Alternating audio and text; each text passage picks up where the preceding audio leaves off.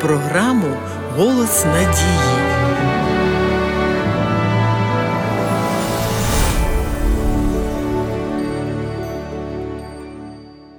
Щодня звучать тисячі слів. На жаль, не завжди усвідомлюємо, що і як говоримо. Адже слово має дуже велику силу. Ви скажете, що діла людини важливіші за слова.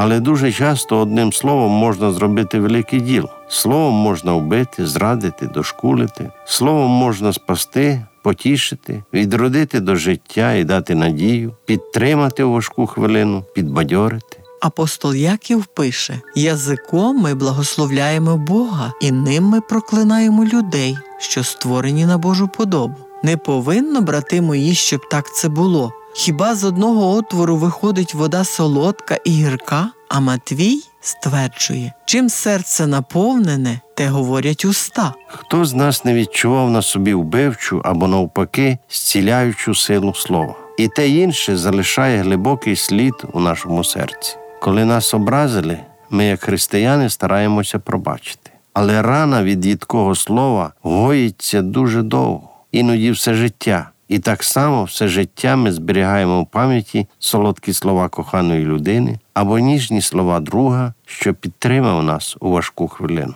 Якщо на людях, на роботі, в церкві ми стараємося бути привітними, чемними і терплячими, то звернімо увагу, як ми розмовляємо у своєму домі. Які слова даруємо своїм найріднішим людям? Дехто скаже: «Вдома ми всі свої, якщо щось не так, доведеться потерпіти». Це велика помилка, бо слова мають велику рушійну силу. Коли йде війна, скрізь летять кулі і розриваються гранати, що ранять і вбивають. Подібне відбувається і в домі. Якщо летять гіркі образливі слова, що ранять не менше і можуть цілковито зруйнувати сім'ю. А що каже Біблія про справжню красу мови?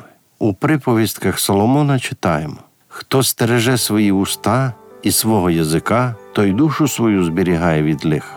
Язик лагідний – то дерево життя. Лагідна відповідь гнів відвертає, а слово вразливе гнів підіймає». Вічливість повинна панувати у кожному домі. Вона недорого коштує, проте має силу пом'якшувати людську натуру. Є чимало таких, яким би слід менше дбати про навколишній світ, а більше про членів власної родини. Нехай буде менше показного етикету і вічливості щодо чужих людей, а більше любові і симпатії до дорогих нам людей у наших сім'ях.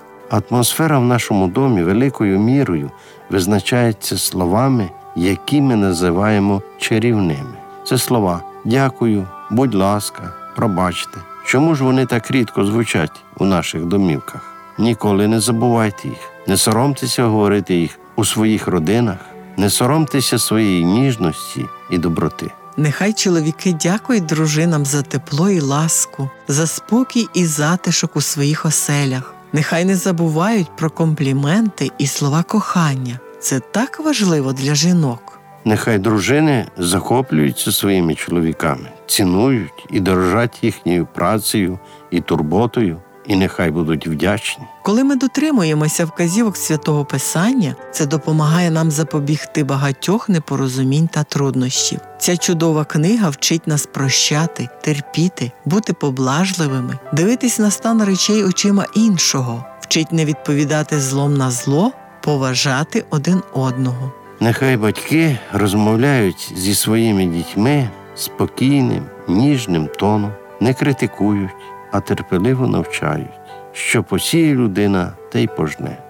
Пишіть нам на адресу: місто Київ, 0471, абонентна скринька 36, «Голос надії», або дзвоніть нам на безкоштовну гарячу лінію з будь-якого мобільного оператора за номером 0800 30 20 20. До нової зустрічі!